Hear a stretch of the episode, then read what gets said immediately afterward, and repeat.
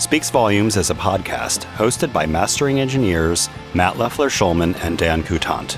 We talk about supporting our fellow engineers, work life balance, and maintaining good mental health in a stressful and competitive industry. Our guest today is Justin Perkins, a mastering engineer based out of Madison, Wisconsin. He has worked with The Replacements, En Vogue, Ol' Dirty Bastard, Busta Rhymes, Jellyfish, Michael Franti, and Spearhead, G Love, The Figgs, and many more. Before transitioning to mastering full time, he also spent time recording and mixing at Butch Vig's Smart Studios in Madison, Wisconsin. We talk with Justin about the evolution of the mastering process, the pros and cons of so called AI mastering, the importance of monitoring, upgrading your studio's weakest link, and coping with and learning from mistakes. This episode's music is brought to you by Have Mercy from Baltimore, Maryland, produced by Brian Swindle. For more information on Have Mercy, point your web electrons to havemercymusic.com. For more information about Justin, go to justincarlperkins.com or mysteryroommastering.com. We like to start out with a, a thumbnail about who you are, where you got started, and how that journey led to where you are now. Okay, well, my name is Justin Perkins, uh, mastering engineer. I'm in Madison, Wisconsin, and basically got into mastering a little bit out of necessity. Recorded and mixed a lot of albums, and it was before the internet era, and it was in a small, I wouldn't say a small, it was in Green Bay, the smallest NFL franchise market town in the NFL. So a fairly small town and not easy for bands to get their ma- album mastered uh, at an actual mastering studio because it meant traveling, mailing it, and not hearing it till it was done. Revisions over the internet weren't really a thing. So I just ended up mastering a lot of the stuff that came out of that studio. Um, not because I wanted to, just out of necessity. And over the years, just kind of realized that in my area there was a need for affordable mastering for independent bands and artists. There was a studio in Milwaukee that did a lot of stuff, some bigger stuff, especially at the time it seemed really bigger stuff, but he always had this like indie band discount rate that was sort of unofficial and I'm like, "Oh, I don't want to it almost sounds like you're doing a favor or giving a handout or, you know, are you really getting their full effort here or are you just kind of just doing it on the cheap in between projects. So i felt the need for an actual mastering studio for that catered to independent bands and artists. So i ironically rented his room when he moved to the east coast started a proper mastering studio you know with and registered it with the government to pay taxes and all that stuff. And uh, yeah that was 14 years ago and it's gotten better every year so i'm still doing it did you go to school to learn the art of engineering? No, I went to the recording workshop in Ohio, which at the time was, you know, I found it in the back of a Rolling Stone magazine or something. And, you know, they didn't do anything for job placement, but also I didn't really want to move to a major city. Um, but to be honest with you, it was still pretty cool because I got to get my hands on things I wouldn't normally get my hands on. It was it was right before the era of buy a Digi 001 or an M box and start recording. You know, I had a cassette eight track and maybe a digital eight track at that time, but you know, it was a way to get my hands on stuff where what you know bigger, more real albums were made. So that was pretty cool. But that was only a two or three month program. I ironically skipped the Pro Tools week or two and flew home because it was right before Pro Tools was so ubiquitous. I was somewhat anti-computer at the time for whatever reason, and uh, skipped the Pro Tools part. So I learned all the Pro Tools on my own. But you know, they taught you the fundamentals of basic signal flow, all that kind of stuff. But yeah, no college and no uh, audio school. Just mostly learning, learning by myself, trial and error. Right. So, so when you were starting your business, did you have other engineers, mastering engineers that you could sort of bounce ideas off of or, you know, learn how to do something you didn't know how to do?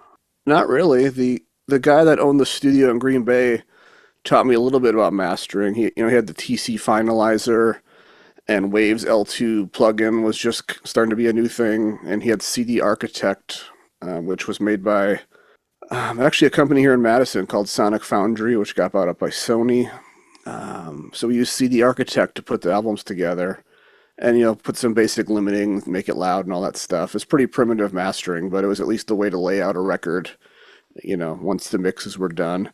So he taught me a little bit about that but not mostly just enough to get the job done and then figure it on my own.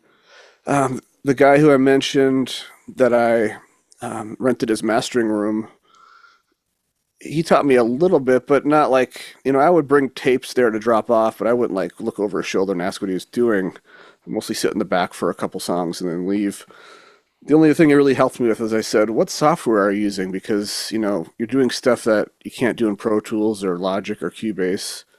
And he said I use Wavelab, but it's for PC only. The guy will never make it for Mac, and that at the time it was PC only. So he helped me like understand, you know, like some of the mastering software that existed and why it existed. But he didn't teach me, you know, there's no mastering. You know, basically got Bob Katz's book and just studied myself and trial and error. And, uh, you know, in 2009, I just sort of, I was still doing a little mixing and recording, but mostly tried to make the transition to mastering 100%, which took a couple years, but uh, eventually got there. Actually, pretty quickly got there. And so there was no plan or no formal training. I didn't study under anybody. It was just figuring it all out myself. Because being in the upper Midwest, there's just not a lot of resources. I think the Bob Katz book is pretty much all you need. Yeah, I mean it's it's certainly you know, Bob is Bob, but it really opened my eyes to a lot of other parts of the process that is more than just what people think it is with stereo processing. You know, like the plug-in companies and the AI companies want you to think it's just stereo processing, but there's a whole lot more to it. And it really opened my eyes. To, you know, that was the beginning of the beginning of the beginning, I guess you could say. So I want to talk about AI, machine learning, artificial intelligence with you. I know you are not a fan of AI in terms of how it is being pushed on engineers as a tool for mastering. Sort of on the other side of AI mastering, do you feel like that there is any place for a mastering engineer in terms of their workflow or helping alleviate uh, the minutia? Yeah, I think we're in the beginning stages of that happening. I'm not so much against AI. I think it has a place. You know, if you do library music and you have 100 cues that need to be sort of level matched and roughly the same EQ, I mean, running it through there is a possibility.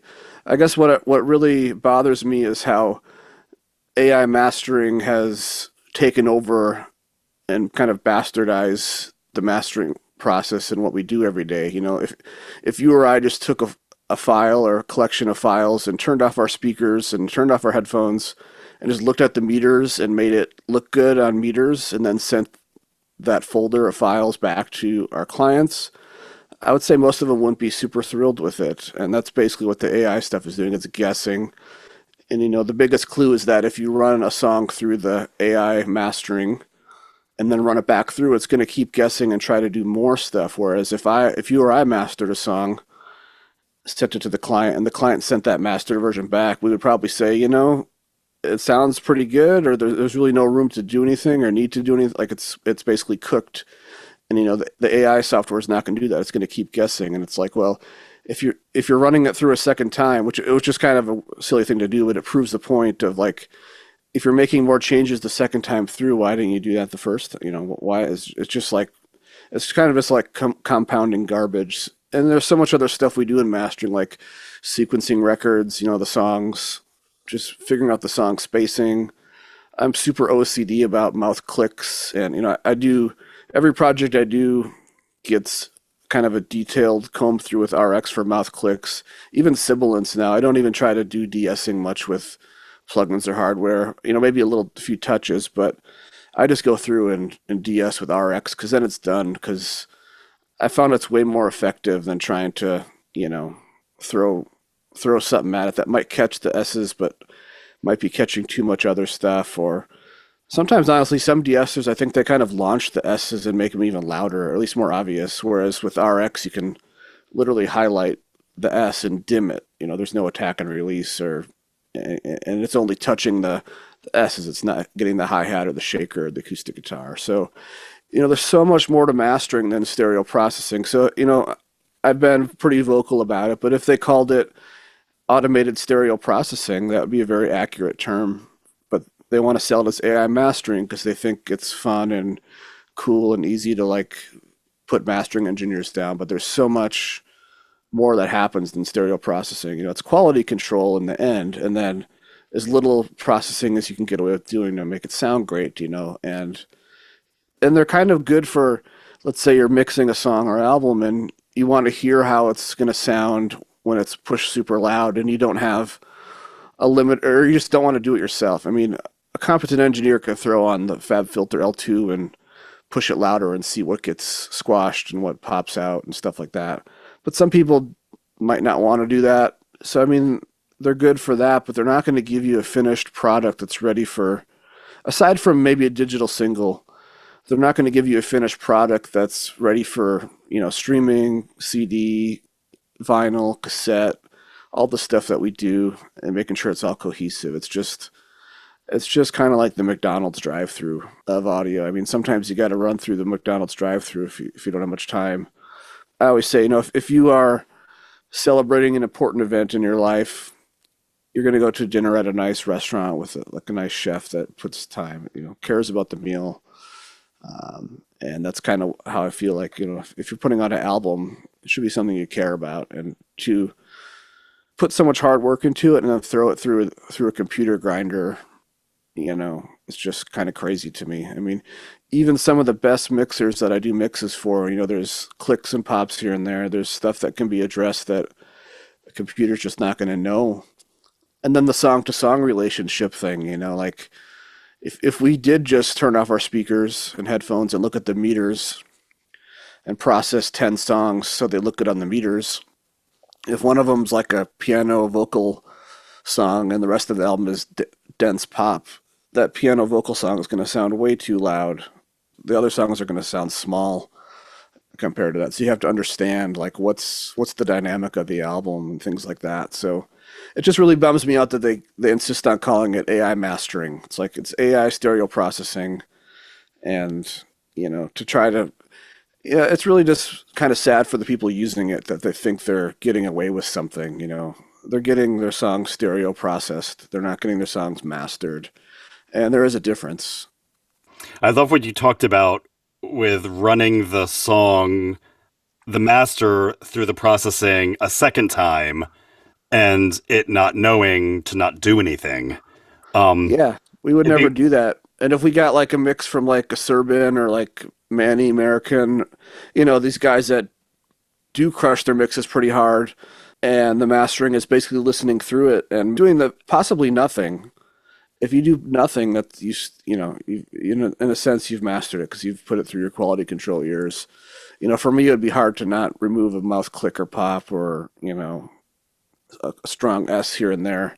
But basically, you know, we wouldn't run it through the same thing we, as if we got like a nice unlimited mix of a rock band with two guitars, drums, bass, vocals, where there's no limit in the and the sky's the limit as far as you know, going through the analog chain and stuff like that. If we got a, a mix like I spoke about earlier, where it's already pretty loud and crushed, I mean, I, I can't speak for you guys, but that's definitely when you stay all digital and do as little as possible, as opposed to when you get a nice traditional mastering project. So, yeah, the AI, it's just guessing, and it's, it's just kind of sad that to see even some human mastering engineers partnering with software companies to tell people that their projects are mastered by going through it. It's it's you know it's stereo processed. There's still more to the job, except maybe like I said, digital singles. That's the one time where you could argue that it mastered it, but still, did everybody check the heads and tails? Is there three seconds of hiss before the song starts, or yeah? There's no after? quality control even with that. Yeah, yeah. So I mean, you yeah, it's just you know I've kind of I think you and I both sort of said, you know, we got to start calling it human mastered. Yeah. New, we got to start a new name for it because the term mastering has totally been overrun with by the plugin companies as far as what what it mean what people think it means and it's not just making it louder you know making it louder is the most noticeable thing usually but there's a whole lot of things you need to do in order to allow it to be loud without sounding harsh and and it's it's kind of genre dependent too. I mean, I wouldn't master a traditional jazz record like I would a electro pop album or something. It's just you got to understand what's kind of genre appropriate or typical, and then of course the client weighs in about what they would like. But you know, if they tell you to do your thing, which happens a lot, you need to understand if you're doing a classical album, traditional jazz,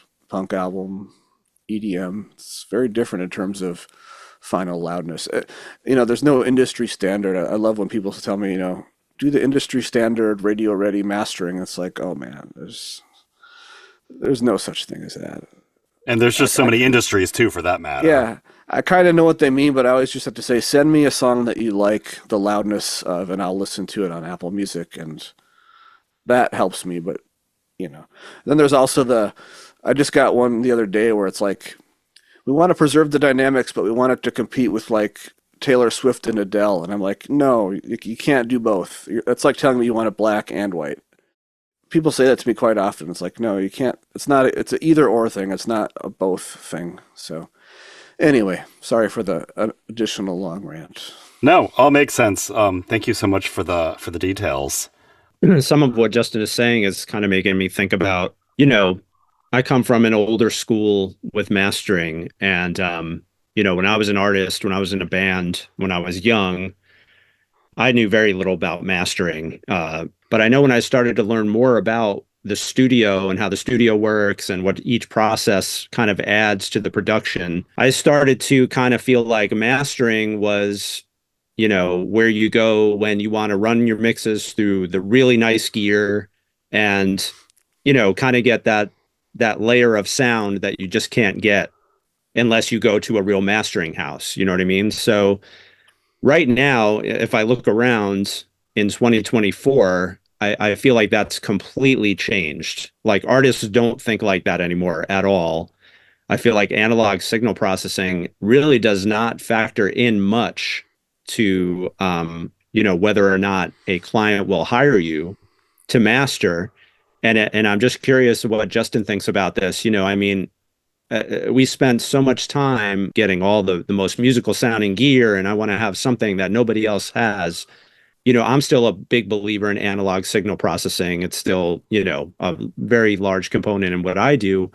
But I feel like artists and and uh, people that we're trying to entice into hiring us as mastering engineers, they really don't know much about that stuff and they really don't care at the end of the day. Even the ones that do know, they don't care as much as they used to. But what do you guys think about that? I, I think that's true. I, I also come from probably the same era where like if you didn't get your CD ma- your album mastered, you would have a quiet CD. Like there like most studios didn't have the tools to make a loud CD master. Um, and then that all changed, you know, over over time and I also came from the era of like we would re- we would self make cassettes, you know, not when the cassettes were originally around, not now that they're cool again, but like, um, and the first time we had a budget for mastering, you know, we did a record for Lookout Records, and we didn't even ask. We just knew that they had someone that did their mastering. It was John Golden, who's who's great, and we just sent our mixes to to him and we didn't even really think to like ask for changes. You know, we had a few notes because there was a a song hidden between two tracks in the middle, like where side A and B would be split, and he nailed that. So I mean, it wasn't we weren't splitting hairs. We weren't like you know, can you, you know, can you add 0.2 more dB of of this frequency? It was like okay, the record's done. Let's let's move on because this is what this guy does for a living and everyone uses them. So he's we just rolled with that, and that's kind of how mastering was back then. And then it and then it you know got really democratized where like mix engineers are using a lot of the same tools that mastering engineers are using and there was a point in time where people that cared about what gear you were using could be some of the more annoying clients because they think they know what's going on and sometimes they do sometimes right. they don't but those are the kind of clients where it's like if they get a little too um, annoying. It's time to just say, well, if you know how to do this, then you should be doing this and not me. You know, I'm not here to just. I obviously take revisions from clients, but if they want to tell me like, you know, the worst two are like the screenshot clients where they take your masters and bring it in their DAW and then send you EQ screenshots. Occasionally that's helpful, but also at, at times it's like, well, why aren't you doing this if you if you know all this stuff? Like, you know, I can take notes from you, but you know, if you're gonna go down that rabbit hole, then perhaps you should be doing the mastering. But yeah, I mean, it's to a point. I had an interesting experiment where I was most projects happen really quickly, but I was mastering this album for this guy over the last almost year because he was going through some management changes, and they kept doing mix revisions like crazy, and. uh uh, let's see. I mean, I did almost, I did the record at least twice, I think, but then at the very end, they sent me like four new mixes, almost half the record. And it was at a point in time where I didn't have, I had everything taken out of my studio to redo the floor. So I was only working digital. And I was like, okay, this is going to be the test. Like, because it was kind of a rootsy album, like really Americana roots, the kind of stuff where you would uh, normally want to use the analog gear heavily and kind of, you know, sink your teeth into it.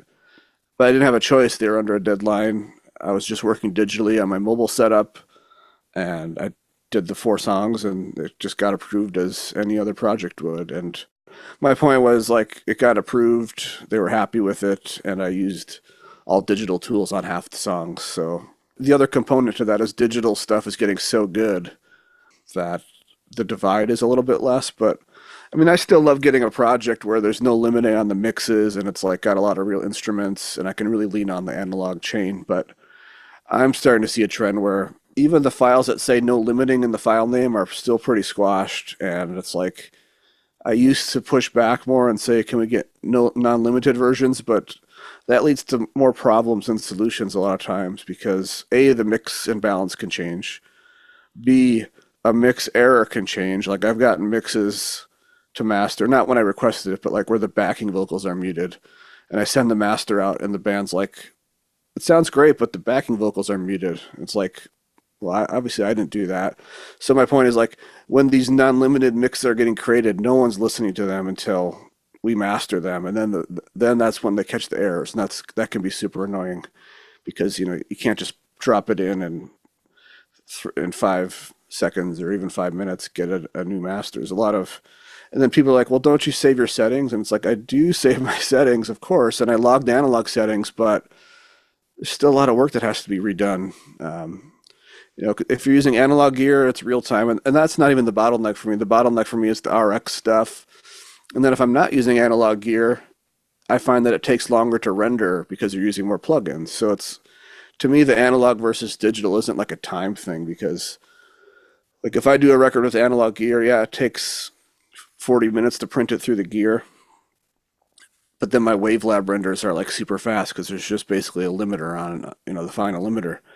But if I'm doing a whole record in the box, there's no analog time, but I'm using typically more plugins and they're usually, you know, I'm at 96K and they're usually nice plugins that eat up a little more CPU and then the render takes longer. So it's kind of a horse of apiece in that regard. But yeah, I mean, I just, I think I'm getting a little off track of your question, but um, I think people don't really care about analog or digital anymore. or Whatever they just you know, the biggest thing is that they're happy with the work and that you're easy to work with. I think is what what it comes down to. Um, you know, you could have like every piece of analog gear in the world, but if you're hard to work with or hard to get a hold of, people are probably going to go elsewhere to get their project mastered because they want to put it on DistroKid tomorrow.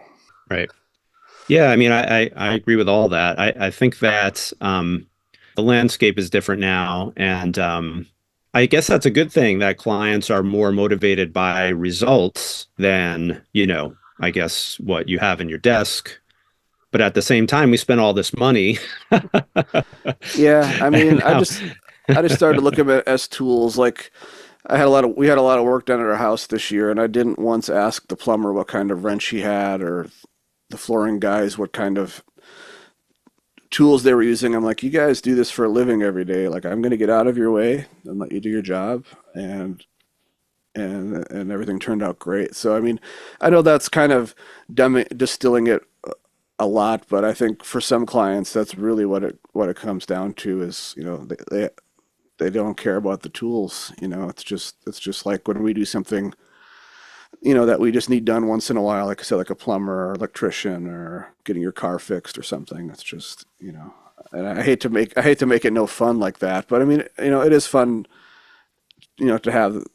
You know, I feel like the tools can make your job easier and enjoy more enjoyable to do but you know the one overriding overarching aspect of being a mastering engineer and being successful and you know turning out successful results is monitoring monitoring monitoring so um i feel like people say you know describe mastering as like you said earlier um, bus processing or you know running stuff through certain pieces of gear I I know I've seen people post on social media sites. Um, you know, should I rent this piece of gear for my mastering project? So in other words, you know, they have absolutely no experience with this piece of gear, no familiarity with what it does, what it sounds like, but they want to rent this box just because it's like, you know, a marquee box uh, in the gear world and they want their masters to run through that. Kind of like what you said earlier, Justin, about, you know, clients telling you what to use on their masters, even though they have no idea what the, the end result of that is going to be. You know, I, pre- I preach this to my clients all the time who ask me about tips and tricks. It's just like, what's your monitoring setup like? And nine out of 10 times they're mixing on headphones or they're mixing on, you know, uh, I don't know. Laptop speakers. Yeah, you you you know the rest, right? So I don't know. I guess I, I'm just asking you guys, you know, to reinforce me here about telling people, you know, the key to making good sounding masters is 100% monitoring. Like, absolutely. And I, I almost feel like I could use any tool, either plug in or uh, analog, and get pretty close to the same exact place just because I understand so well what I'm hearing in my studio. And I'd be interested to hear your guys' thoughts on that. Yeah, I mean, I, am guilty of it too. When I was younger, I, I underestimated monitoring, you know, how important that is, and fought myself trying to mix records on really poor monitoring situations. That, you know, looking back, I could have mixed the album so much faster and better if I just had correct monitoring or better monitoring. And, and I see people posting pictures of their mixing studios, and like, regardless of what speakers they have, one's up here and one's down there, and it's on a table, and it's not even ear you know, at their ear level, and it's just it's just kind of a mess. You know, it's like the dirtiest lens you could imagine to try to, you know, it's one thing if you want to record and mix, do that, but then the other advantage a mastering studio has, ideally, is is very very high resolution and accurate monitoring. So we we can make decisions about how much low end is right and how much high end is right, and and uh, you know catch things that are just being missed on. And it's not all about money, but you know lower less expensive speakers, you know, they're just not as revealing. Uh, so, I mean, yeah, I mean, if I had to build a new mastering studio today, monitoring would get, you know, and, and room acoustics would get nearly all the budget, you know, if, if, if I was starting over today. Because that's that's really what's most important, in my opinion. You know, the digital tools have gotten so good that you know having a nice desk full of gear is very nice, and I use it a lot. But yeah, monitoring is just crucial. Um, and you can get great monitoring with, the, I, I, in my opinion, Audeze headphones. You know, if, if you don't have the ability to outfit a room with speakers and acoustic treatment, I mean, the Audeze headphones and a great headphone amp and digital to analog converter. I mean, you're you got a great, almost nearly world class control room on your head. I mean, I guess I've never, I don't do mixing anymore when I used to try to mix in headphones, when I would use like these Sony's that I'm wearing now for this podcast, I would sometimes get off track, or I would think the vocal was like plenty loud, and then I listen to on speakers and be like, wow, the vocal's way too loud or way too quiet. So I would misjudge like the levels of instruments in headphones, and I don't know if that's still true with the Audeze because I've never mixed a record on the, you know, I've only mastering for a while now.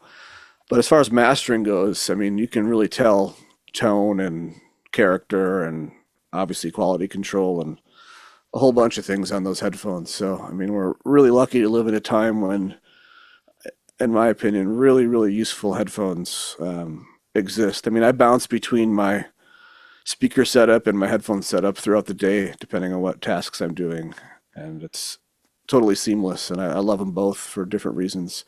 And I'd be happy if I only had could use one or the other. Although I find quality control easier to do on headphones, and of course they're way more portable than speakers. But that's kind of my opinion on that. Like Justin just said, I think he he kind of you know hit the bullseye there. Like until you experience like outstanding monitoring, Yes. until you sit in front of like in amazing sounding speakers in a you know mastering room or any kind of room, uh, and have that experience, you know, you you really just don't know what you're missing, in a way. Um, Yeah. But no, I totally but I agree think- with that. Yeah. yeah, I think that's probably why most people, you know, emphasize the toys instead of the monitoring. I, I feel like for me, it's almost like the monitors are sort of like, or monitoring speakers, etc., are sort of the uh, the inverse of what the gear is.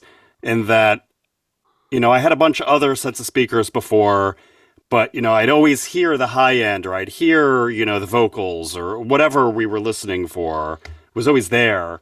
With the speakers I have now and how my room is tuned the speakers almost disappear and that it, it's something i didn't know i wanted or wanted to hear until it happened and for me i feel like that's the system i want and that that accuracy i guess is when those speakers disappear um Yeah. And I mean, it's it's easy to look back and say this is what I should have done, but for me, I was just always upgrading my weakest link. Like, what's my weakest link right now? And sometimes it's your speakers, and sometimes it's something else. And then Yep. just trying to like, you know, earn a living doing audio, taking whatever's coming your way. So I mean, yeah, in a perfect world, if you win the lottery or get an insurance settlement, yeah, put ninety percent of that into monitoring and acoustics.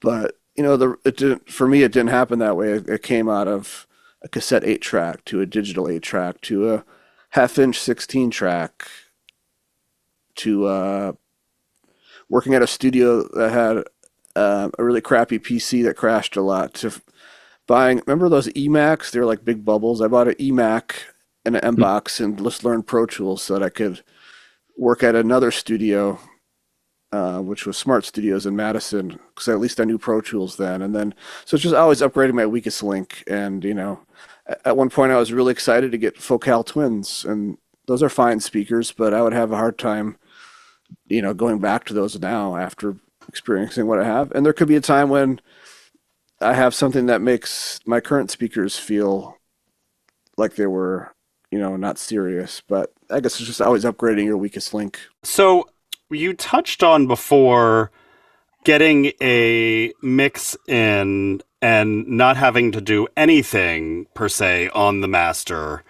How often does that happen for you? Um, and sort of second question, how do you know when a master is done? The first question, it doesn't happen too often, to be honest, because like I said, I can always do a little bit of RX work. And it's pretty rare when people send me stuff that's so limited that it doesn't need to go any louder. You know, the problem is it's hard to do processing on stuff that's already some somewhat too heavily limited. It's my opinion that trying to, you know, even if you do an EQ cut, you're going to get overs a lot of times, and then you have to add another limiter. So, I mean, I feel like in general you can get better results from a non-limited source, but some sometimes people have mixed into a limiter so specifically and aggressively that if they try to take that off, um, the mix doesn't sound the same. And for me to try to like recreate that is almost becomes pointless. The bummer in that situation becomes when um, a they want to do vinyl because heavily limited stuff doesn't translate to vinyl super well. It can be done, but it becomes a compromise. And two, like trying to tie a whole album together when you got limited stuff. It just gets messier, you know, when, when you're stuck with this brick wall thing. I would say it's pretty rare when I do, you know, I don't think I've ever done absolutely nothing, you know, but there are some projects where I stay all digital.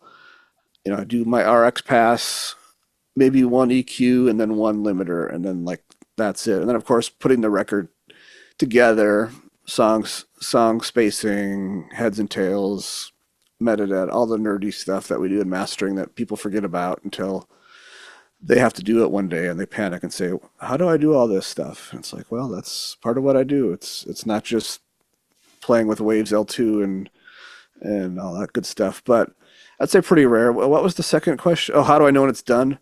I don't know. I have a pretty, I don't have a template per se, but I have a pretty rigid workflow in how I like to work. Whether I'm working with analog gear in the box, you know, I, I try to, I like to normalize my starting my files to a certain level so that it's feeding my analog chain roughly the same level or feeding my digital chain the same level unless something's already so limited that I don't want to backtrack that much, and I just want to just do the abs. But again, that's like the one percent of projects.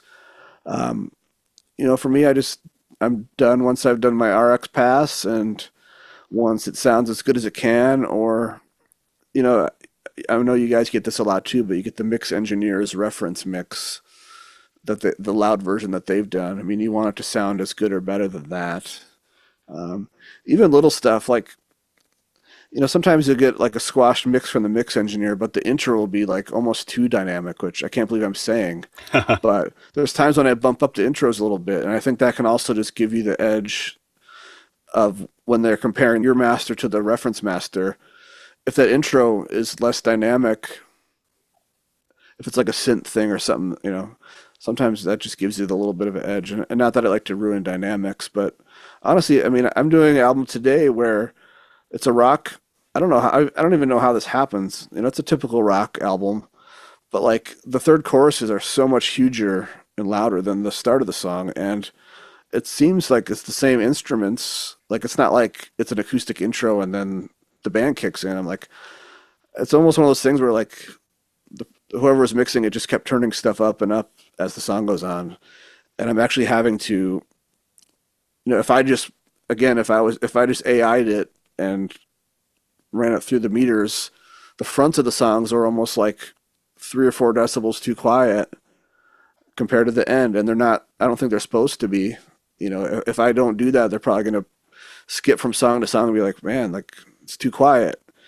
But if I turn it all up, then the ends are going to be way too squashed. So I need to go in and kind of automate some of the song, songs. So I mean, I guess it's done when I, I feel like there's nothing else I have to add to it, and I've done my quality control pass, and if it needs to compete or beat the reference master, then I make sure that's done or, or something on Apple Music.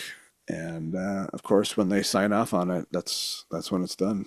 Yeah, fair enough. Fair enough. So you were mentioning doing some automation in the intro and whatnot. Would you ever process, say, a verse differently than a, a hook or a chorus? Yeah, occasionally I do because, like you know, in WaveLab we have clip effects, so you can put plugins on certain sections of the song instead of having to be like on a track and like you know have to like split it up into different tracks, which can get messy. So I mean, it's not something I seek out doing, but occasionally I've occasionally I've been mastering a song where like the end all of a sudden has this all this boomy stuff going on that the rest of the song didn't, so I might try to tame that or certainly I've mastered songs where again, I'm I'm not a loudness freak at all, but sometimes verses and intros are too dynamic. Um, especially, in, I found that intros can be too quiet because people mix the songs based on the chorus and the bridge and the last chorus. But then, like when you go to the intro, there's just less stuff there. But it needs to have a loud, like if it's a song that needs to have a loud, impactful intro before the first verse, sometimes I just bump up that intro a, a dB or two, maybe more like a dB or a dB and a half. But like that just makes that just fills out space that is there that makes it you know similar to like the third chorus or the end you know because i just feel like there's less elements you know there's not the key maybe a song doesn't have the keyboard pads in the beginning that the the ending has or less guitars or less stuff. So i mean i i do a little bit of, i don't try to do automation but there's times when i'm listening where it's like i don't need to like increase the limiter by a db for the whole song. I need to just make the intro a little louder and maybe the first chorus a little louder and the verses fall into place nicely and then the end where everything's happening that's hitting perfectly. Um, and again occasionally it's eq stuff which is easy to do in WaveLab just section it off and put eq on that section. I don't do it if, unless i have to. I mean i'm you know WaveLab just recently which is kind of crazy added like parameter automation for plugins on clips with version 11 and some people are like i don't know what they're doing i, I never I, I didn't really feel the need for that feature you know all the automation that i'm feel like i need to do is simply just level or sometimes giving a whole section like a different eq uh, whether it's thinning it out or taming the high end or you know I, I don't feel like i'm going in and like changing the eq of a song based on different parts or adjusting the limiter per part. I mean, I, I might be feeding more into it at certain parts of the song because of the way the song is, but I'm, I'm not. I feel like the parameter automation is really more for the mixing side of things, but I guess everyone works differently. Like I've gotten revision notes where like, you know, the the, the second verse feels a little boomy. It's like okay, well I'll section that off and and thin it out a little bit. Yeah, I see that a lot too, and I'm glad you guys brought that up. Where people will send mixes in where you know the the the last you know minute and a half of the song is like five dB louder than the first two thirds of the song, and I feel like that's a tough thing. Um, because Which, you know if they want the whole song loud, then you have to go through that whole spiel of, well, in order to do that, we have to automate this first section up because often you'll send the master and they'll be like, well, you know, the end is really hitting, but that first two minutes, it, it just sounds a little bit quieter than, you know, uh, Turnstile. So can you? It's one of those wanting their cake and eating it too, which is a weird saying, but right. it's like, it's like you have to leave. We're, we're dealing with a ceiling and a fixed ceiling. So it's like, if you want the end to get bigger, you have to leave the other parts slightly less big you know, or if you want it to be all loud all the time, that you can do that too. But um, a for that to happen, I need to alter your mix because it's not doing it naturally. And B, you know, the other thing too, you know, I think people are like spot listening so much now, where it's like it's more exciting when everything's really loud when you're just skimming through a song. But like if you're going to sit down and listen to a record, do you really want it to be totally maxed out for that whole record? Because that can be fatiguing to listen to, you know, where it just never lets up. It's like it's cool for when you're you know, think of think of yourself as the artist. You're doing you're at your job, you're doing whatever you do. And then you just start spot listening to your mix and spot listening to something on Apple Music, which is not always a good decision. You know, maybe they're it's sort of like the blind leading the blind sometimes with the loudness stuff. It's like everyone's just doing it, but does it's exciting when you skip around, but when you really listen to the full record, which I don't know if people do anymore, but you know, it can be a little fatiguing when everything's just screaming at you the whole time. It's like it's way more enjoyable when there's a little bit of breathing room and I can't think of ever encountering a listening device or stereo that didn't have a volume control on it to just set it where I want it to be. Yeah, if so, only the artist would trust the listener to turn the volume up and down. Yeah, I mean, yeah, there's so many variables, but yeah, you know, for the most part, everyone's thankfully everyone's well, for the most part very easy to work with, and I get a lot of repeat clients that come to me because they like what I do and they were happy with their last project or their friend's project and stuff like that. So it's it's you know, I, like I said, I feel like all the stuff we talk about are the exceptions. You know, it's not like this is an everyday battle, but it's more fun to talk about the exceptions and the battles than, hey, I mastered a record and they approved on version one, and then they've paid me, and then I archived it. You know that happens a lot, but it's not a very exciting story. At least when we're when we're talking shop, anyway. Yeah, totally. And the thing, the pitfalls with references can also be um, the situation where you're you're being asked to match the volume or just you know general quality of a master high budget, you know, all the top names in the industry worked on it. Um, but it's, you know, the thing you're working on is very DIY, very lo-fi, very, you know, not mixed great. but you're being asked to match the energy of this really expensive record. And um, you know, that's a major challenge for us. And and I know you guys probably work with a lot of self-funded artists just like me. And, you know, we run into that. Um, enough times to talk about it. You know, I feel like it's a cop out to be blaming the client for the quality of their mix, you know, um, instead of just, you know, doing everything I possibly can uh, to satisfy them as far as what they want to hear in the master, which of course I'm doing, but sometimes you just you can only do so much. Sure. So what are you guys thoughts on that? You know, like kind of how how far are you willing to go as far as telling the truth to a client whose mix is just not cutting it and they just, you know, they're never going to get what they're asking for? Yeah, I mean, I've learned to, I, I basically accept all projects as this is something that whoever mixed it loves, they did their best work. You know, unless people ask me for mix comments ahead of time, I just dive in and master it. Maybe if it's someone I've worked with and feel comfortable, I could say, hey, you know, the sibilance is kind of loud, or, but I usually don't even do that, and usually that doesn't happen because they're doing great stuff. But for the most part, I just if I get something in, I just assume it's some they love it, they've done their best, and they just want me to make it as good as it can be. Um, okay, and a lot that works ninety nine percent of the time, and then sometimes they get it back um, kind of like the project I mentioned earlier, where I used to mix their records, and uh, then I just mastered it. They're like, it doesn't quite do this or that, and then then we have to get into how that's more of a mixing thing, and you know that's not really something I can do in mastering. And if I can do it, I'll try to do it. Sometimes that solves it. Sometimes it it doesn't. Um, so I mean, I, I just again, unless someone asks me for mix notes, I I rarely give a comment. Um, but you know, on the flip side, there's a guy that I work with a lot, and uh, he mentioned that he was having problems with exporting a song from Logic Pro or something, and it was like an old session he rescued from GarageBand. Along, and he's doing it like you get a lot of DIYers now with COVID, and the tools are so easy. I'm like, can you just make sure like you listen to that because the vocals were like so out of time with the song.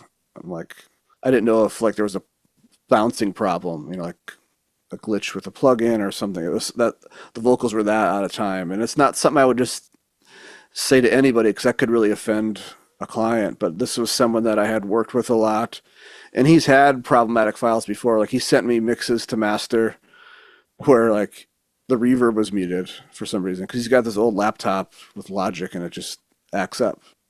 But again, I wouldn't think to say like was your reverb muted? Because I, I don't know any better. I'm just getting the song at face value, and you know, but you know he had to rebounce it to enable the reverbs, which happens once in a while when people are doing it themselves. And uh, so it's one of those cases where we had a history of him having problems with exporting mixes and not listening to them. So I just had to see if it was that situation again, and, and it actually wasn't, but it, it prompted him to like listen listen with a different perspective and fix some of the vocal timing problems because they were pretty far out. It was like it was almost like math rock kind of stuff, like when it was supposed to be more like traditional folk stuff. I could just tell something was. I was like, this feels a little bit off. But again, I wouldn't just do that to like a new client or even most clients. It was just a rare case where we had a history of, of problems, and, and I knew that he wouldn't be offended if I asked. And and he thanked me for speaking up about the vocal timing feeling off. Um, but again, not something I like. You know, I just again assume everyone loves their mixes and and on my project form there is a place for notes, so people might say, you know, you may need to consider doing this or that. People can leave notes, but you know, I've heard of stories where people send their stuff. I mean, I, I have a client now because the previous mastering engineer they used just totally, you know, came back with mix mix comments that were like offensive to them and rubbed them the wrong way to the point where they're they found a different mastering engineer. So I would say I don't do that. Again, these are extreme exceptions, but I had a case where, and again, I didn't know if it was a case of when the mixes for mastering were made that a problem occurred, but your typical pop rock band and a song opened with a snare drum thing, and it sounded like there was a flanger on the snare, but what it was is the something with the drum trigger and the real snare or multiple samples just totally being phasey and weird. I'm like, it sounds like you guys have a phaser on your snare. Is that intentional or not? And like, it turned out, you know, the mix engineer had to go back and reprint all the mixes with, I don't know what he, he did, but you know, I was hearing like throughout the song, it's just like the snares are just changing, like fate, like just, again, it's not like a flanger plug-in on the snare. And I'm like, if that's intentional, great, I'll master it. But to me, it seems weird because it wasn't musical at all. It was just very odd. I'm like, if you guys want that, I'll totally master this. But before I get started, I need to just check that everybody's signed off on this because, you know, I'm going to invest a lot of time working on these files and I'm happy to do that. But if it's like, oops, we didn't notice that the snare sampler was acting up and, and flanging all the snare hits. Um, so here's some new files. Like I didn't want to get in that situation. So I was kind of protecting myself on that one just to not. It's, it's crazy. It came to your desk like that that that no yeah. one actually spot checked it to make yeah. sure that the mix is printed okay. Even just yeah. you know needle dropping through the song. Yeah, and I'm not. It wasn't subtle. It was like very overt, like to the point where I couldn't tell if they were intentionally doing like an '80s thing or if it was just. But yeah, it was something with the drum sampling software being out of sync with with the real snare or other samples. I have no idea, but they ended up fixing it. I'm like, okay, I'm, I'm glad I said something there because I don't know how you can not hear it, but well, in that but instance, again, the client probably really appreciated that. So that's yeah, and that's it was a guy, win. yeah, it was guys that I had worked with for a long time. It was a new band that they started, but it was someone again I had some trust with, where I knew I could ask them that. Whereas with newer clients, that's riskier. You know, it's a riskier venture if you want to come out swinging and turn them off. But for me, it was more of just like hey, did everyone listen to this or not? I actually quit an album because it was kind of a, it got kind of messy, but you know, one song, it's like the mix engineer opened up the Pro Tools session, bounced the no limiter version, but didn't check his routing. And I don't know if he had analog routing going on or just weird busing, but the mix was so like, um, I forgot what it was. I'm like, there's no way this is right. You know, like something that really got screwed up when it got bounced, like the routing or something. It's like, I understand those mistakes happen, but it's crazy how much files, at least I get, that people haven't listened to yet. Even though I have a little note on the website, like, can you listen to the files? But everyone's in a hurry. People are passing around Google Drive links without listening to stuff. And it's just like, you know, we need to slow down and make sure that, you know, what's being sent has been checked before someone else gets started on it. Obviously we're all listening in real time when we're loading you know masters through analog processing. But do you both listen to every post export file that you print? So basically um you know after you record the real time master if you're like me you know it's just like a whole file and then i just kind of dump it into a sample rate converter and spit it out and i usually do not listen to it again um, after I've re- recorded it real time. Sometimes I will if it's a DDP or if it's a vinyl premaster. I'll listen to the sides all the way through on the final export. But if it's just a digital file, I'll usually trust my workstation to just export a file and not listen to it again afterward. Because if I had to do that on everything, I'd I'd be in the studio probably 20 hours a day. Do what do you guys do as far as final QC? I listen to the the master high resolution one, you know, with headphones and make sure there's no issues. Um, but the downstream ones are there's only dither being applied, and I've proven, you know, over the years that I've never had an issue with that. And in a perfect world, I'd love to hire someone to help with with QC, and I know that's part of our job. But you know, it's to a point where I QC it after the the heaviest lifting is done, so that if there is going to be a problem, I'm going to catch it. And to, when I do render all the other formats, it's it's to a point where an issue isn't going to happen. And Wavelab also has.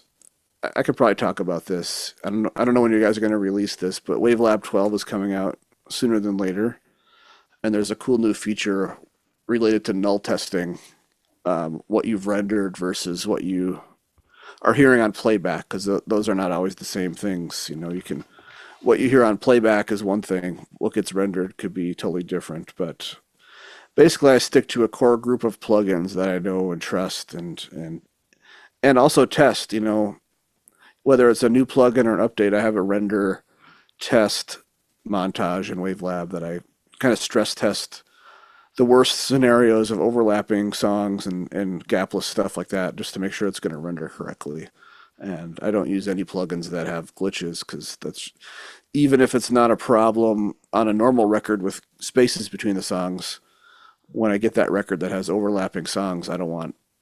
I don't want to have to work around that. So I basically stick to plugins I know and trust, and, and and that. But yeah, I mean, I do listen to the master render, you know, and then you know I deliver a lot of files, so listening to everyone is not um, practical. Sometimes not possible, but I've never had an issue I, I do the same thing. I, I, I don't listen to the downstream masters. Um, like Justin said, it's like I've never had an issue anywhere down the road. Although I will listen to the vinyl sides in their entirety just to make sure that they printed right. Because I feel like I in my workflow, there's they're done a little bit differently than the regular digital masters. It's a, sort of different process. So, um, I, although I've I've never had any issues with them I feel like if I stop checking them, that's my um, cue for something to actually happen to it when you know I don't listen to it. So, yeah, right. Yeah, I mean the client's going to listen to it obviously after the fact. I have one, you know, horror story that I think I actually mentioned this to Matt when it happened. Um, it's it's a few years ago now, but um, the only time this has ever gotten me, there was a client that I think it was just kind of a um, it was a very random anomaly thing that happened where there was just a burst of white noise that showed up on a post dithered file and it was sent to the client for an approval but at this point it was like a v3 file based on just like a little half a second adjustment uh, uh as far as the gap between songs so i guess the client just didn't feel like they needed to listen to it because they trusted that I could move a file half a second back. But God, you know, reached down and he dropped a little speck of white noise uh, at the top of this track and I made it onto a DDP, which I also, you know, provide a DDP player to clients to listen to the DDP. But it, lo and behold, it made it onto a CD that was pressed. Oof. And yeah, the pitchforks were coming at me le- left and right, and I had to refund the money. It was not a cool thing. That was the one horror story, and you know, going I guess 16 years of, of being a mastering engineer, where I actually had to refund a project, and it it haunts me to this day, which is the motivation for that question. yeah, I have. I guess I have two. One is a lot. One was when I first started using WaveLab. Um, I had a terrible workflow at the time and I didn't fully understand how the program worked, but I managed to burn us because I mo- I had archived the session to my archive drive. Again, this is probably 2010. Somehow I managed to create a DDP, or maybe it was even the CDR master, that instead of being the full album, it was the same song over and over. Because when I opened up the set, again, this one happened now because I understand WaveLab and have a better workflow. But when I opened up the montage, it said, you know, this file's missing. Where is it? And I said, it's right here. And then I thought that WaveLab, or I'm not blaming WaveLab, but instead of it linking all the songs correctly, it, it linked the one song to all the tracks. So basically, it was the uh-huh. same song. And um, luckily, it was a short run CD at a place that I know. So I just paid for the the new CDs to be made with the correct the correction. And then more recently, it was a case where the vinyl master had a different song order, like a song from side B went up to side A, just to kind of shorten the sides, and we maybe removed a, we had to resequence it for vinyl like quite a bit more than you normally would, and I don't know what happened, but there was a very weird crossfade, but I didn't catch it. The client didn't catch it. The, the um, one of the guys at the pressing plant reached out. I think he was listening to the to the mother, like the the the stamper, which I think you can do. He was just like, "Hey, this, you know, song three. There's this weird part. I'm just checking."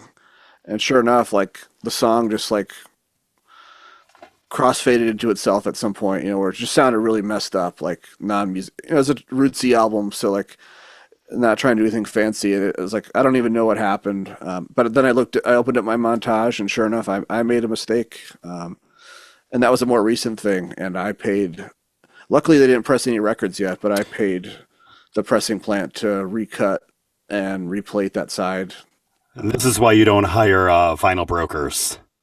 because that Yeah. never they never call you for something like no, that. this was this is a very high quality pressing plant in the U.S. that I've done a lot of work with. So the guy had my email. He knew that I had done the record, and he just reached out to me because he's like, "This sounds funky," um, and it, sure enough, it did. But that's you know, again, you know, um, what 14 years officially, but probably more like 20, 25 years, having only two stories out of all those years that I can think of is pretty good. I've had a handful of projects where I've said I'm not the right person for this. You know, I don't send an invoice till after the record's done, but I had one person have such a meltdown that I refunded them their money, let them keep the masters, and just said, I don't think we can work together anymore because it was getting into like mental health type stuff. And I'm, I'm obviously very um, aware and com- compassionate and, and empathetic about that stuff, but you reach a point where it's like, I don't think it was the music. I think it was anyone that Right. would have. And uh, I'm not happy about that situation, but I just had, you know, I, I can't be a therapist and um, and a mastering engineer at the same time. I, I keep bringing up these stories that almost never happen. Like I said, 99% of projects are approved on version one, or hey, can you adjust the song spacing? Version two done, and everything's great. But you know, I think we're talking about fringe cases like that, and you know, I have had a few cases where I just either don't send an invoice and say we're done, or there was one project that, like I said, it got finished, and then a few days later they started second guessing, everything was unraveling, and it's like, and this was already after a, a very roller coaster ride to get to the final version.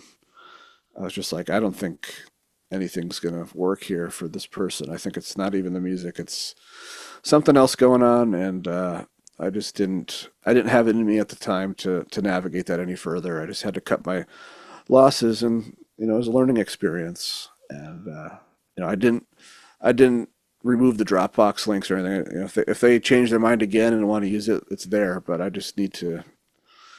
I need to be free from this situation. So those th- those things do happen, but again, very few over the two decades or so. I mean, it's like can count them on one hand for sure. But once in a while, you're just not a good match for somebody. I mean, it happens to me, you know, in real life too. Like a couple years ago, we got we tried to get a new furnace, and it just kept giving error messages on the thermostat, and the company kept trying to fix it. And after like three or four, no, after like four or five visits, we're just like, this furnace is a lemon. Like you can either replace it entirely, or we can part ways, and we parted ways, and that that those things just happen sometimes, and it's just the nature of of people working together. So Yeah, that that's the good stuff uh, that we try and provide on this podcast. We want to hear about the fringe stories that will provide some comfort to fellow engineers out there who Yeah, uh, you may know, have bad experiences, and this way they don't feel like it's you know only them. It happens to everybody.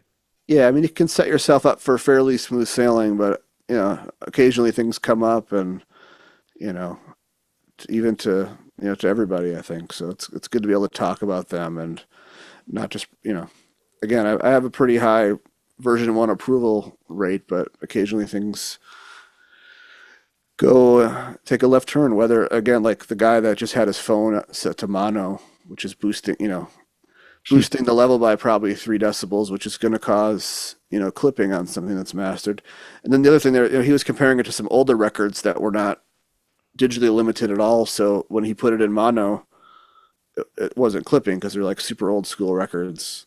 Um, but his being a little more modern, and, and we had set a standard by doing a single song first. So I mean, I did the single and he loved it, and then when I did the record, it was these two songs that were more sparse. And I even did, you know, I mastered them appropriately where they relax a little bit, but due to their nature, the mono button on his phone was was making a clip, and we just got to learn how to navigate those things, and uh, they do come up once in a while. But Well, awesome. I think I think we hit everything we wanted to hit. Thank you so much, Justin, for doing this and taking the time to hang with us. Yeah, I'm glad you guys are doing this podcast. Like, it's really well produced. The graphics look good. I, th- I think there's definitely a space for a mastering podcast right now, and uh, you guys are f- fulfilling it. I mean, we had the Square CAD podcast many years ago, and some of the other audio podcasts are good too. But I think you guys are filling a, a much needed void with this. So I look forward to seeing where you guys take it. Well, thanks. Yeah, we have a laundry list of all these other engineers we want to um, interview. So yeah, I don't think uh, it's just going to be, you know, eight episodes and then we're done. Awesome.